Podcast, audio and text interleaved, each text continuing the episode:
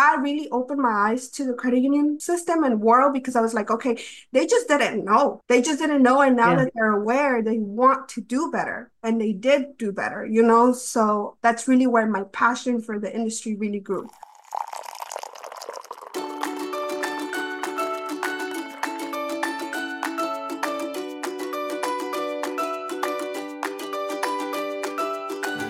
Everyone. This is Patty Corkery. Welcome to another episode of Credit Union's Coffee and Conversation. Thank you so much for pressing play. Thrilled to have you here. Um, this has been a really fun episode for me. I had the privilege of sitting down and really getting to know a lot better um, Barbara Mojica. She is my guest today. Uh, Barbara is the executive director of the National Association of Latino Credit Unions and Professionals. So uh, it was a really great conversation. Um, I really enjoyed talking to Barbara. She's been the executive director of that association for over a year now and uh, really dug into her credit union journey. Um, but I think what was most impactful uh, was just hearing her story of coming to the United States from Mexico as a five year old and, and going into uh, a pretty rural area North Carolina and what that experience was like for her and her family and all of the things that she had to overcome. And to me, that was the most moving part of our our discussion. And um, it, it's just really interesting to hear that story. And I appreciate her so much for really going there with us. As you'll hear in the episode, Barbara was one of the beneficiaries of the DACA program. Um, she was undocumented and, and became uh, eligible to take part in that program to get uh, her work program. She could stay in the United States. She could get her driver's license, all of those things. Um, and it made a huge impact on her life. And it was really um, moving to hear her uh, story and her perspective on on that program and and how that really impacted her and her family, and as well as um, this competition she entered into as a young professional and how that really changed her life. So I know you're going to enjoy this conversation that I had with Barbara. It was fascinating to hear from her, this young professional that's certainly going to be someone to watch in our industry. I hope you enjoy my conversation with Barbara. Well, hey, Barbara, thank you so much for joining me on the podcast. It's great to see you. Great to see you too, Patty. Thank you so much for having me. Yeah, absolutely. Absolutely. We were just sharing temperature stories. So I'm not sure what the temp is when people are listening to this, but we're going through that crazy cold time in Michigan. It's, I don't know, five degrees where I am, and and you're cold at around 40. yes. Barbara, where are you? I'm actually located in North Carolina near the Triangle area.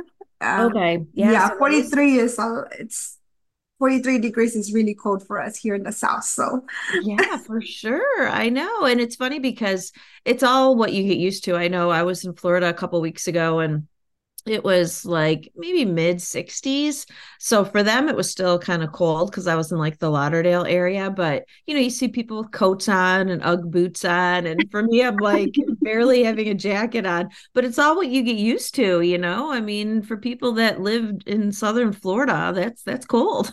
Yeah yeah that's always funny to me too watching those floridians in ugg boots in 60 degree weather i know it's a nice spring day in north carolina. Yeah no doubt no doubt um, well, thanks again for joining me. And um, I'm really excited to kind of dig in and, and talk to folks about what you do and getting to know you better. But um, typically you know how i kind of get things rolling is is asking folks that are on the podcast to kind of tell us their story you know tell us you know some people are stick to kind of more professional some people go a little personal but um, however you want to um, respond barbara i think it'd be great for people to get to know you if you want to start off by telling us your story. Yeah well i think uh, my personal life um, involves a lot of also with my professional life so okay. um, early i guess I was born in Mexico and I lived in Mexico for the first five years of my life. And then I actually migrated to the United States when I was five, almost six years old with my mom.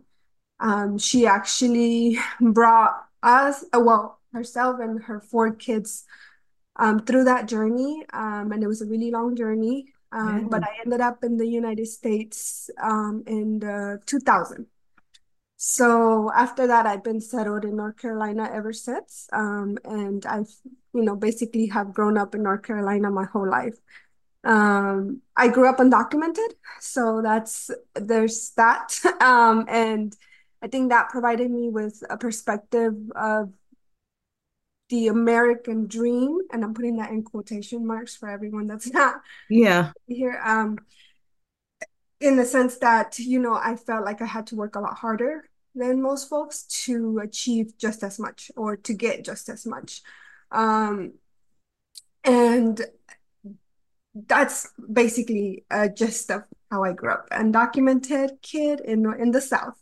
Um, and for those people that know the South, it's a little bit less forgiving um, than other parts of this country to the migrant community. So, um, yeah.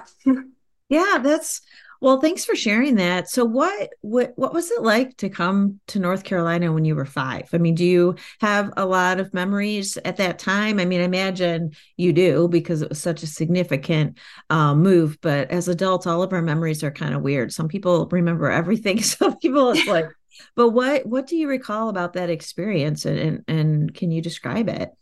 Yeah, um it felt very alienating, which is funny because, you know, people refer to undocumented people as aliens. Um, Yeah. it felt very alienating because, uh, first of all, I was growing up in Mexico City. So coming to from a city to a very, A very huge city. I don't think people, until you go there, I haven't been, but my daughter was there recently, and I was just talking to somebody else about Mexico City. It's huge. It's like Yes, way bigger than New York City. I mean, that's a big city um, to transition to North Carolina. I know. And so, and it, and then there was a rural part in North Carolina, Duplin County, for anybody that's familiar. Um, with one gas station at that time. So it Um, was really culturally shocking to me. But I think especially this when I went to school, I felt even more othered.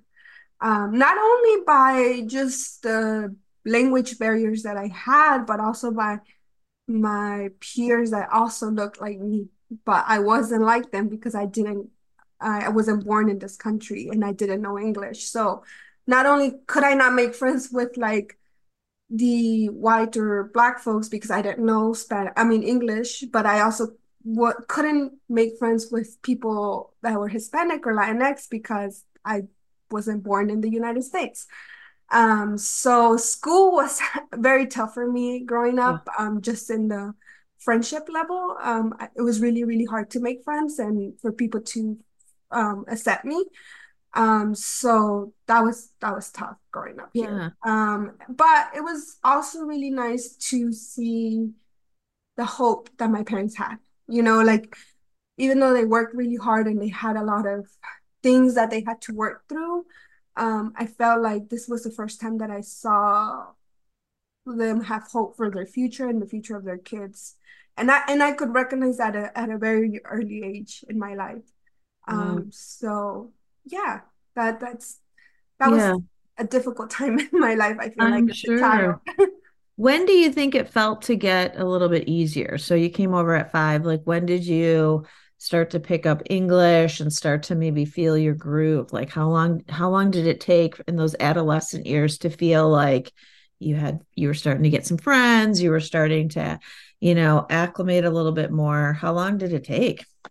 Well, I know that I picked up English pretty quickly because I was in ESL for just one year. ESL is the English um sec English as a second language sort of school that they put Okay. Aside uh, in a way for a teacher to teach you English or whatever. Um, and I was basically graduated from the program within a year of arrival to the United States. Wow. Um, so I think it's it also had to do. I was so young, you know, kids when they're so young can pick up things um really quickly, but that still didn't make me be part of something or a group of folks, right? I feel like I didn't really make really, really good friends in probably until high school. That's how difficult it is. But I have to say, because of that sort of isolation that kids forced me into, unfortunately, um, I was really focused on, on my school. So I Yeah. overachieved in in a lot of um school work and activities and a lot of reading. So um I'll have to say my teachers were my friends, which is sounds weird because you shouldn't want your teachers to be your friends, but I, I did spend a lot of time with teachers just because of the the constant bullying that I had to experience when I was young because of I I do feel genuinely because I was undocumented. Yeah. Um, and and maybe kids didn't realize that that the way it was coming, but because you know you're the only one that doesn't Yeah. have, you know, a social security or whatever the case is, um, you do feel othered.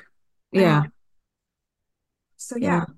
Yeah, great. How did your parents, how did your mom pick North Carolina? Did you know anyone there or how, how did you end up? Yeah, my mom actually has her sister here in North Carolina, Okay. and it was her sister who really encouraged her to come here um, to to settle in the United Yeah. States. Um, Yeah. even though my dad had siblings in California and other places, my mom, I guess, chose her sister over over that. Yeah. So that's how we ended up in North Carolina. And, and she actually, her and my mom live like one house apart, Oh, nice. so they still live pretty close by.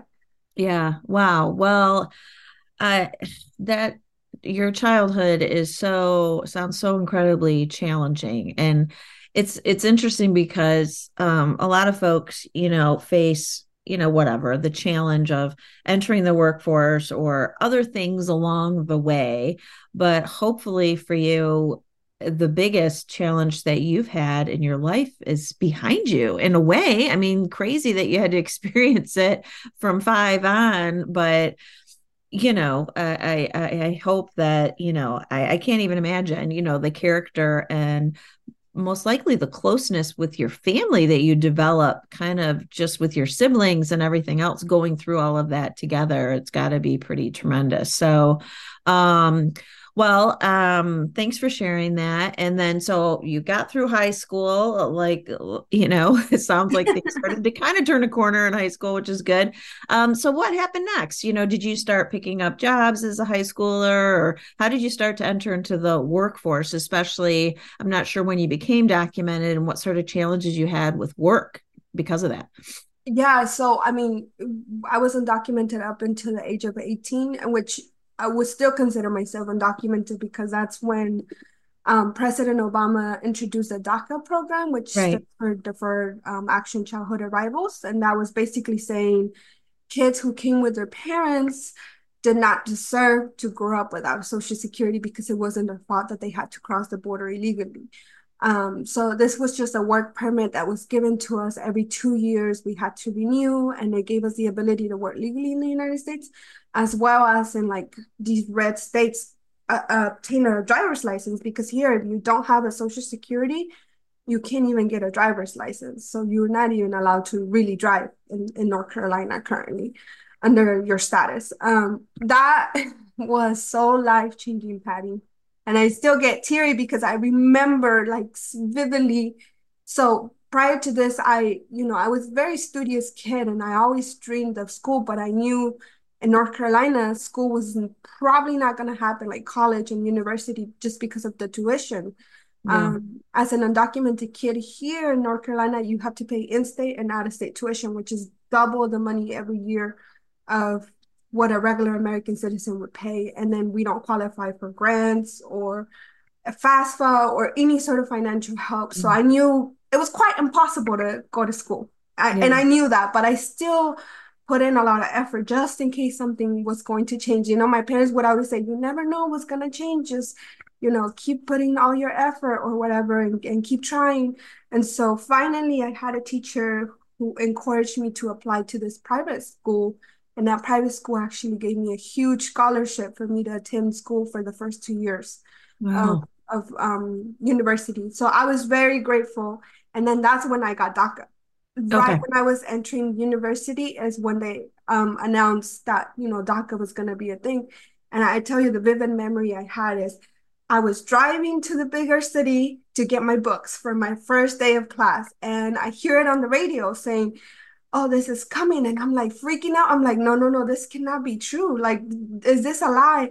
And so I start calling one of my uncles who was pretty well informed. And he's like, no, yeah, that's happening.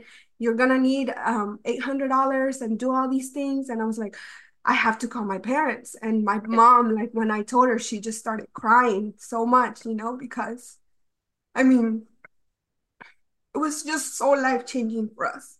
Um, yeah. So my siblings qualified for it as well, and so all of us now are able to live decently in America because of that program. Um, and I was a DACA recipient for the longest time up until I married my husband, who happens to be American, and he petitioned for my residency. And I actually got my residency last year. So oh, nice. Um, finally, I feel like I, I'm over the hill. Um, yeah. Not all the way, but you know, life has gotten a lot easier, and and I really do have President Obama to thank for and the DACA program. And I hope that it continues to stay alive. It's a program that's always up in the court systems, you know, being debated on. And I just hope that it continues to stay alive because so many lives depend on on this DACA and and just the ability to have a social security, you know. So I mean, more than a million people would be affected if if DACA was to ever die, you know, because yeah. of legalities or whatever. Yeah. Well, it's it's really cool. I mean, I remember hearing, you know, about the DACA program and at the time when it came to be and just, you know, everybody heard on the news, you know, people kind of expressing something similar to what you just did about how monumentous it was for them and it was such a big, you know, thing even folks that it didn't directly impact like myself in terms of, you know, having to deal with that personally it was it was such a big deal. And it's really cool to to talk to you about you know what that experience was like for you because somebody who directly was impacted by it. Um yeah that's that's really amazing. And i'm glad you know that you've gotten over that hump and you know made your life a lot easier and what a huge impact. And um okay so you went to college and then how did you get into the credit union space so I actually only did two years at the University of Mount Olive because after the scholarship, I was back to I can't afford school anymore. But I, am happy to report that I never gave up on it, and I'll be graduating this uh, year in May with my bachelor's. Yay. So little by little, I've been taking one or two classes, you know, to to finish up my undergrad. Nice. But um, after I left University of Mount Olive, I actually started working for a bank as a teller. Okay.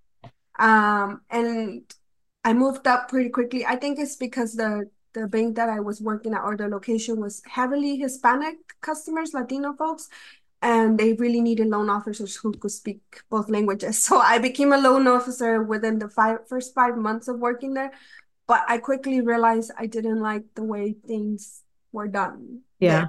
You know, and I started looking at like other industries and I came across what a credit union is on the internet. Actually, there, you know, when I was looking for, I put financial jobs near me and credit unions kept popping up and I said, okay, what what is a credit union? Yeah. And so I started reading a little bit more and then I applied to a local credit union here in North Carolina and seriously, Patty, it took them like I think four to five months to get back to me. I never thought, you know, I would get the position.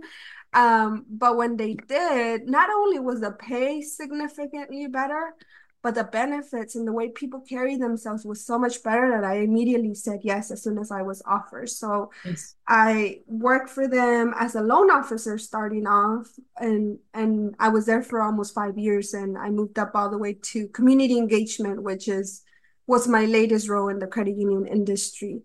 Okay. Um, and what credit union was that, Barbara?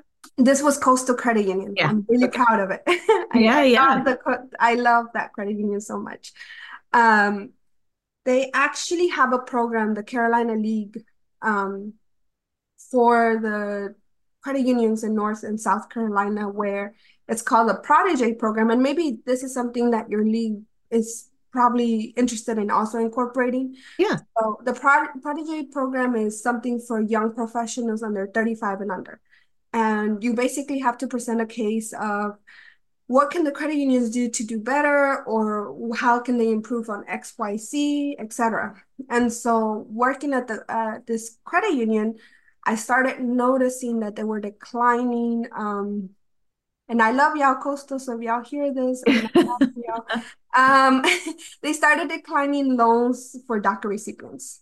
Um, okay. Work visas certain work visas that I was just like, okay, what is what is happening here that they're not approving, you know, DACA recipient people for whatever loans, whether this person had good credit and a good job, it was still getting declined. Um, so I got really upset, you know, because in orientation time, excuse me, they tell you, oh, we're credit union, we're different, we're here to yeah. help people. And I was like, okay, well, this is not helping people because you're declining folks that you you know I identify with my friends, my the people that I also like. I'm part of that community. Yeah. Um, and so my manager at the time encouraged me to do a presentation on on why you should be serving DACA recipients. And it's a competition. So I competed against 11 other people and I won the competition. Nice. Um, and then they started implementing changes around DACA recipient loans and, and how they view work visas and stuff of that sort. So a lot of credit unions around the North and South Carolina um, started making those changes. And, you know, that really opened my eyes to the credit union system and world because I was like, okay, they just didn't know. They just didn't know. And now yeah. that they're aware, they want to do better. And they did do better, you know? So that's really where my passion for the industry really grew. Um, it's because there was leaders that were listening, you know, and that were ready to make those changes because I don't know, they were humble enough to listen to a 23 year old telling them, hey, you're declining folks like me. So, yeah. No, but I think you're right. I mean, sometimes it's it's just it's not anything other than somebody needed to point point it out and and explain. And i think so much of it is just you need somebody that's paying attention and that notices. And and by having somebody like you who like you said this is your community you're you are the one to stand up and say wait a minute. And then it was probably just a matter of like oh wow we didn't even realize that was happening. It was more like this automatic thing or whatever. Exactly. you know or we didn't need know that we'd feel better if we just had one more piece of information whatever the tweak needed to be um it, it's awesome that you were there to point that out and um and i'm sure it made a difference for for folks that you know once that was changed you know made a huge difference for the lives of people that were applying for those loans. So that's awesome. And we'll be right back Hi, this is Gloria Ledoux from League InfoSight, wanting to talk to you about our business continuity planning tool, Recovery Pro. So, all credit unions are required to have a comprehensive business continuity plan. This system has model content for you to build out that plan and is priced based on asset size. For more information, please reach out to info at leagueinfosight.com. Okay, so um, and I know you mentioned to me. Uh, I kind of I keep bringing this up, so I might as well uh, talk about it. I think it's so funny. You and I met um, last year at the um, American Association. Oh, wait, African American Association of Credit Union Leagues. Yes. I, I probably said that wrong. Anyway, AACUC. Um, and we were both there and we got up super early um, because they were having this you know um, event where you could get on the bus and get to stone mountain because it was at this resort uh, just outside of atlanta. And um, so i was going to be very proactive just like you and get up mm-hmm. really early and go watch the sunrise over stone mountain. So this was early like 5 30 in the morning we're talking about. Um, anyway i show up in the lobby and there's no one there and there's no like shuttle bus there's no nothing. And i asked the front desk and they're like oh yeah the shuttle left. And so i misread the agenda. And i was standing there and i remember seeing you and you like do the same thing i did. You're like looking for the shuttle looking for the bus. And then we had we both missed it. And so we're like well let's get there together. And was it your car or somebody else's car that it was us? someone else's. Yes. we came down as well so there were three of us that like totally missed it. We misread the agenda anyway. So you and I ended up kind of sticking together and walking up that huge stone mountain together, which was a great workout. Um, and and getting to know each other, which was so fun. And it's just weird how the universe works um, that you and i kind of connected that way and and now here we are months later chit chatting. You just never know when you're going to meet someone. Um, but that was so fun and i remember um, talking to you and, and you kind of walked me through like similar to what you just did kind of your trajectory. Um, and but you mentioned i think it was the ceo of coastal right? Or somebody that was kind of a mentor to you yes. Can you yes. share that maybe I know some people are always trying to look for mentors. How did you find a mentor, get a mentor, and continue that relationship. If you can flush that out for me. Yeah, well, you know, I have to give it to the credit union. Um, they're really, really great about connecting with the young professionals. And yeah. so each person, every year that this competition happens, at least when I was there, and Chuck Purvis has retired since. The, yeah. But Chuck always made it a point to meet with the winner of this prodigy competition and give them a one hour of his time to sort of listen to why you came to these conclusions, etc. And so he took me out to lunch and uh, he told me, you know, be very candid with me. You know, we we come from different aspects of life, but I want to know why you're so passionate about what you just presented. And mm-hmm. that sort of engagement really made me comfortable and trusting that I could speak to him like I was speaking to a friend. Yeah. That, you know, even though he was the CEO of the place that I work for, he was there to just listen and and gain insights on how he could make this better for the collective whole, you know. Um, and so that's really what started the mentorship with him. Um, I think after that lunch, we just stayed in touch. You know, I if I had questions, I would email him. I didn't feel like I couldn't reach out to him, and I so all of this to say is that I really, really do encourage people in leadership to sort of reach out to these folks because I think of my 23 year old self and would I had ever reach out to Chuck Purvis otherwise? Uh-uh. I would have never done that. I was so shy and so intimidated by him. You know, I would have never took it upon myself to do that at 23 years old. But because he offered that to us, I was like, well, I need to take advantage of this, you know?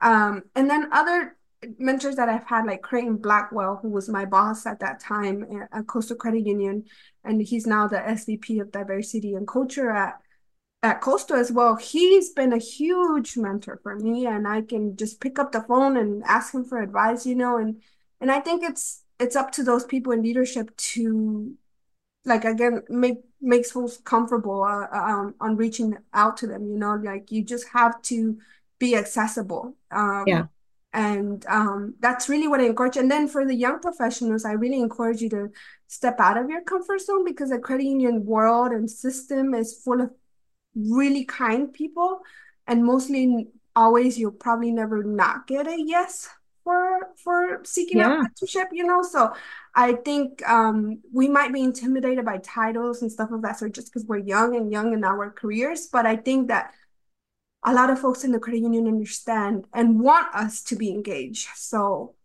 that's yeah. my advice for that. I agree. Yeah, thanks for that. That's I'm sure really helpful. Um that's that's a great program. I will follow up with the with Dan Schlein there at the Carolinas, and I know we have a young professional group that's really active. But to have a competition like that, and what did you say it's called, Barbara? It's called the Prodigy competition. Well, now I think it's rebranded to CU Lex or something like that. Oh, okay. ask then, but when I when I was there, it was called the Prodigy competition. Okay, cool. Mm-hmm. I will reach out because I think that sounds like a great idea. Um, Okay, so now where you're at now, the National Association of Latino Credit Unions and Professionals. I always struggle with your acronym for some reason. Don't know why. I'm like, I always get. I think I I just mess up the L and the C. so NLCUP is the acronym. Um, so how did you end up there? Oh, this goes back to the Prodigy comp. I'm telling you, Patty, Prodigy competition wow. really did something for for my yeah. career. Um, one of the prices at Coastal, if you won Prodigy, was you could choose from three things, right? And one of those things was to be a crasher at GAC. And okay. I chose that one as my reward. Um, and I got to crash GAC in 2019. I can't remember. Um, and I met one of my board members now at a lunch table. Um, you know, back then GAC, or at least to me, didn't seem like it it had a lot of people of color attend.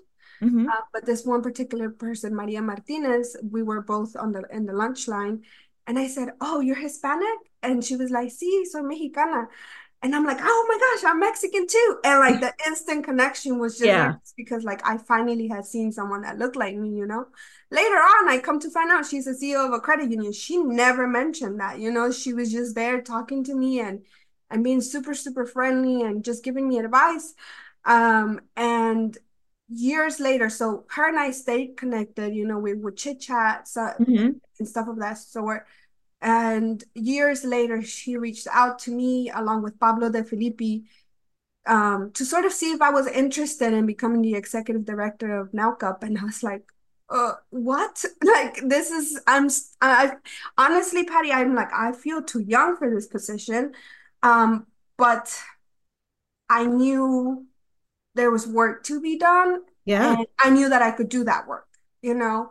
Um, and so that's actually how I ended up at NALCUP is they they actually recruited me from years later that I have met them at GAC. So yeah, um, it's been a really special story, the Prodigy competition, because I just feel like that was like the top of my hill, you know, like yeah, I, I really grew a lot professionally with that competition. Yeah, the trajectory of that. I, I mm-hmm. think it's so awesome that in our industry we have these associations like yours and others that have a very specific purpose of, of helping credit unions and professionals in a very specific niche. And I think that you know there's there's a few of them cu pride comes to mind you know we already mentioned AACUCE and things like that and there's others.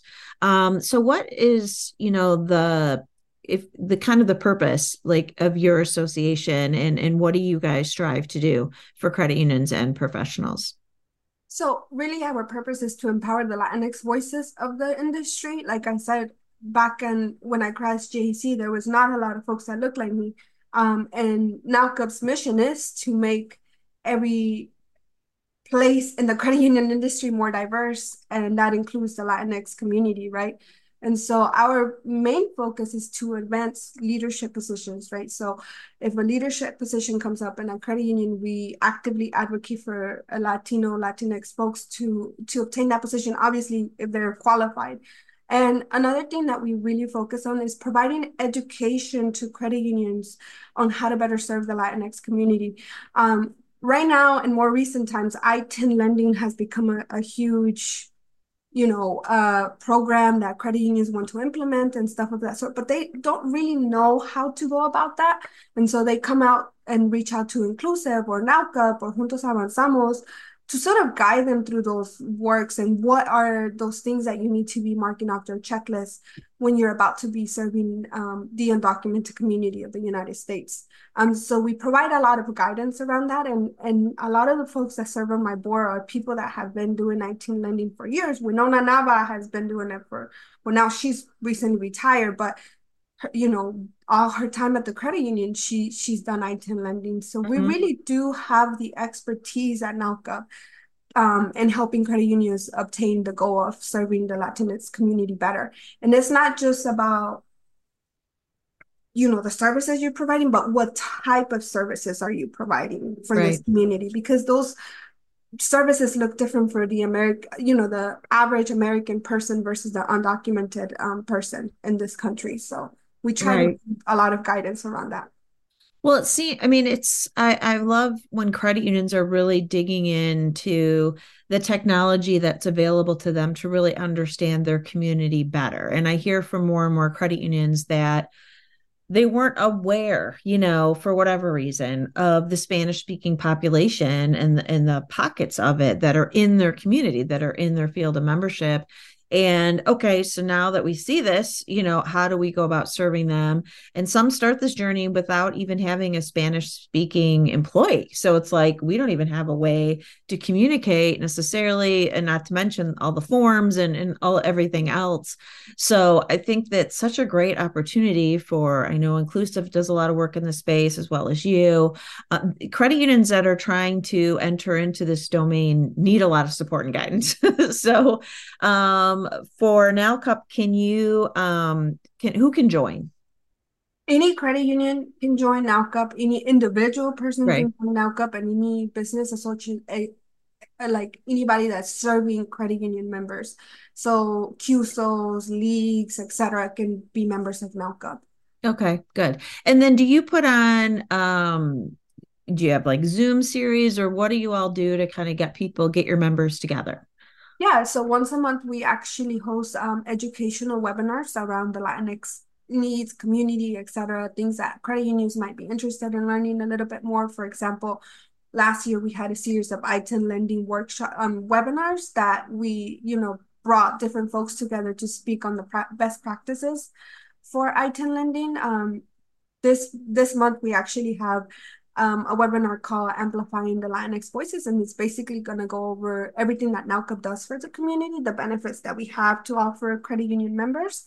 Um, and also, we have a community resource page, right? So once you become a member of NALCUP, you get inputted into a community resource page. It's kind of like a Facebook group, but that's where all the NALCUP members live and they can interact with one another. Um, and how I've seen it being used by members most often is ITIN lending. So they, for example, have a question, hey, how does your credit union does XYZ? And then other people of the community answer to that chat. So it's a really good way of um, keeping members engaged and networking with one another, right? Because we have members all across the country. It's not often that we can get everyone together at the same time, but with this community research page, people can stay connected regardless of where they live. Nice. So is the amplifying Latinx voices is that open to everybody to learn more about you or is mm-hmm. that okay? Yes, it's open to everyone and the best way to um, sign up for our webinars is following us on LinkedIn. We post every single activity that we have open to the public on there. Um, so you know, feel free to sign up. It's it's already live on LinkedIn. So for okay, the nice. sign up sheet. Mm-hmm. And how can they find you on LinkedIn? Is it under the acronym or the spelled yes, out? It's under okay. NLCUP. Okay. Perfect. Um, well, good. That sounds. I'm gonna get some. I'll follow up with you some for some more details so we can share that amplifying um, session because I think it would be especially if that's more of like here's what we do and here's how we, you know, can can help you support this community. I think that I think we'd have some credit unions that would definitely be interested in that. So I'll I'll follow yes. up with you. So very interesting. Um, so how long have you been executive director and how do you think it's going? I have been executive director for a year and five months now. Okay. Um, I think it's been a wonderful journey. Uh, I have a really, really supportive board. I always, I know you probably feel the same way, but I have the best board. I think, and I get to learn from all these leaders that I've all deeply have admired for so many years. Um, one of the things that I is challenging, and it was very challenging in the beginning, is imposter syndrome. Yeah um you know i had not finished my bachelor's degree and so i just felt like unworthy almost of the position mm. even though i know that i have a lot of knowledge to share and a lot of things that i could bring um to the credit union world i still still felt like i wasn't deserving of the position and i know that this is something that women people of color, women of color experience mm-hmm. a lot more in the workforce, especially once they turn into the leadership positions. But that is probably still something that I struggle with sometimes, yeah. just because also my age. Um, sometimes I I find it hard to believe that some people won't take me seriously just because I'm young, you know? Mm-hmm. So those things have been a little bit difficult, but overall, I think mm, I've grown NALCUP um, in a strategic way. And yeah. uh, and the impact that we're having in, in the credit union community has been enormous. And it's been really positive feedback. And overall you know i couldn't have asked for a better year as, yeah. as executive director you know my first year. That's so great. That's so great. And and yes i i hear and also experience imposter syndrome on a regular basis. And i know lots of people do. It, it i wish i could say as in my young 50s that it gets easier when it comes to that but it, it lingers. That's that's a tough one. Mm-hmm. so um, maybe you'll be better at it than i am. Um, but that that's so great. Well i'm glad to hear it's going well. Um, so as we're kind of wrapping up our discussion i wanted to um, just ask a few questions that i ask everybody that are kind of fun and another way to get to know you even better. So we'll go ahead and dig into those. Um, so um, barbara what is on your nightstand at home melatonin because I seriously cannot shut down my brain. Oh, really? I sleep. Yeah, I have to take melatonin every night. Uh, uh, my lamp and then my journal. Your journal, That's, nice. Are yes. you a regular journaler? No, I try to be, but you know, it's there just in case I, I have thoughts that don't go away. Um, I'm trying my best to be more active I know. I hear you. I don't know why I struggle with that one too. I have mine in my drawer on my nightstand, but I rarely take it out to be honest. I just I don't know. I don't feel motivated to write when I get into bed. I'm just tired. yes, exactly. um okay, so if you could have coffee with anyone, who would it be and why? Michelle Obama. Um, Ooh. I really, really admire her and her resilience through it all. You know, she, I think, had it, I mean, not rough in the social perspective, not, you know, obviously she's widely successful, but I think the first years of Barack Obama's presidency was rough for her. And I've read her books, so I'm like, Yeah. just wish I could sit with her for like 30 minutes and pick her brain. Yeah, for sure. I know I loved her book. I listened to it on Audible and I'm so glad she narrated it herself. It was Yes. really, really a good listen. Um, okay, so what is a bucket list travel destination for you? Where do you want to go? Oh my gosh, Italy. I Italy? really want to go to Italy, and I really hope that I can go for graduation gift. So we'll talk to my husband about that a little bit more. Keep working on them. That would be nice. That would be nice. And um, congratulations in advance on your graduation because that's awesome. So that's coming up this May, you said, right? Yes, yes. Oh, yay. That'll be so nice to have that done. What a great accomplishment. Um, okay, so what do you think? Um, what is like one trait or quality that you think uh, every leader should strive for? Hmm, to be understanding, you know, Mm. people have lives outside of work, and Yeah. should try to be accommodating and understanding of those circumstances, you know, because I don't think that everything is an emergency and people and work will continue to be work, um, regardless if people have to step away from the office or whatever. So I strive to be an understanding leader. Yeah, what I hope for everyone else as well. yeah, that's nice. That's good. Um, okay, do you have any questions for me? Ah, what, who is your superhero? My superhero. Oh man, that's a good one. Um, I guess the person that popped in my head first is my daughter. I feel like, you know, it's been fun to to watch her grow and navigate the world.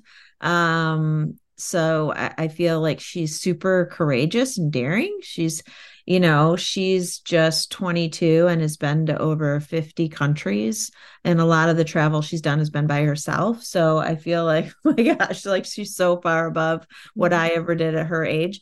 So, um, and and she recognizes that a, that a lot of her ability to do those things comes from her background and her privilege, which I think is nice for her to recognize. Um, but I think her, I mean, she's she's, you know, I remember it's fun, and I'm sure your mom could kind of experience this with you too. You you watch somebody as like a, a five year old insecure you know, probably a lot of tears, being bullied. And you watch somebody go through that as an adult, watching your kid. It's heartbreaking when it's your child, but you watch them go through it and then persevere, hopefully. And and that person becomes so strong and amazing. And you kind of see what they went through along their journey.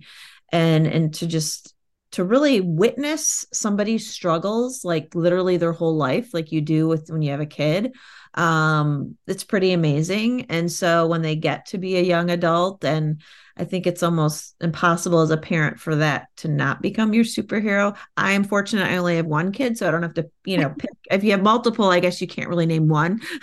But um, for me it's easy because i just have one. Um but yeah i think it would be julia. So yeah. Um all right, Barbara. Well, I won't keep you anymore. I really appreciate you jumping on with me. I think it was so cool to get to know you better. I I talk to a lot of people that I know pretty well, and I think it's always fun to chat with somebody who I don't, just because uh, I'm learning a lot of this stuff as well. So it makes it um, even more interesting for me. So thanks for sharing your story and really going there with us. Um, I think it's it's really uh interesting and and ah you know i just i feel for your five year old self i really do. I wish i could give that girl a huge hug. Oh, thank you. Patty. yeah. Oh my gosh. Um all right. Well have a good rest of your week. Try and stay warm down there. Hopefully this cold spell will end soon. And hopefully i will see you somewhere soon. Are you going to be at the gac Yes, I will Okay, be there, and I'll send you some details on an event that we have there. So I'll, Okay. I'll email you.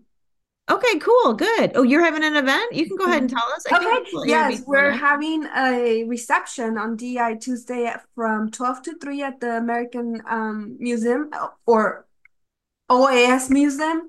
Okay. Um, and so it's everyone's invited. People can register, and um, the link to registration should be out soon on social Okay. media. Good. So I'll I'll send that email to you as well.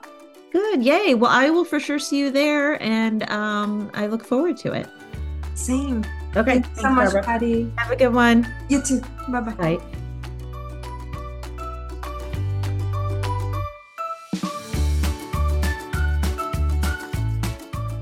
Okay, everyone. I told you that was a great episode.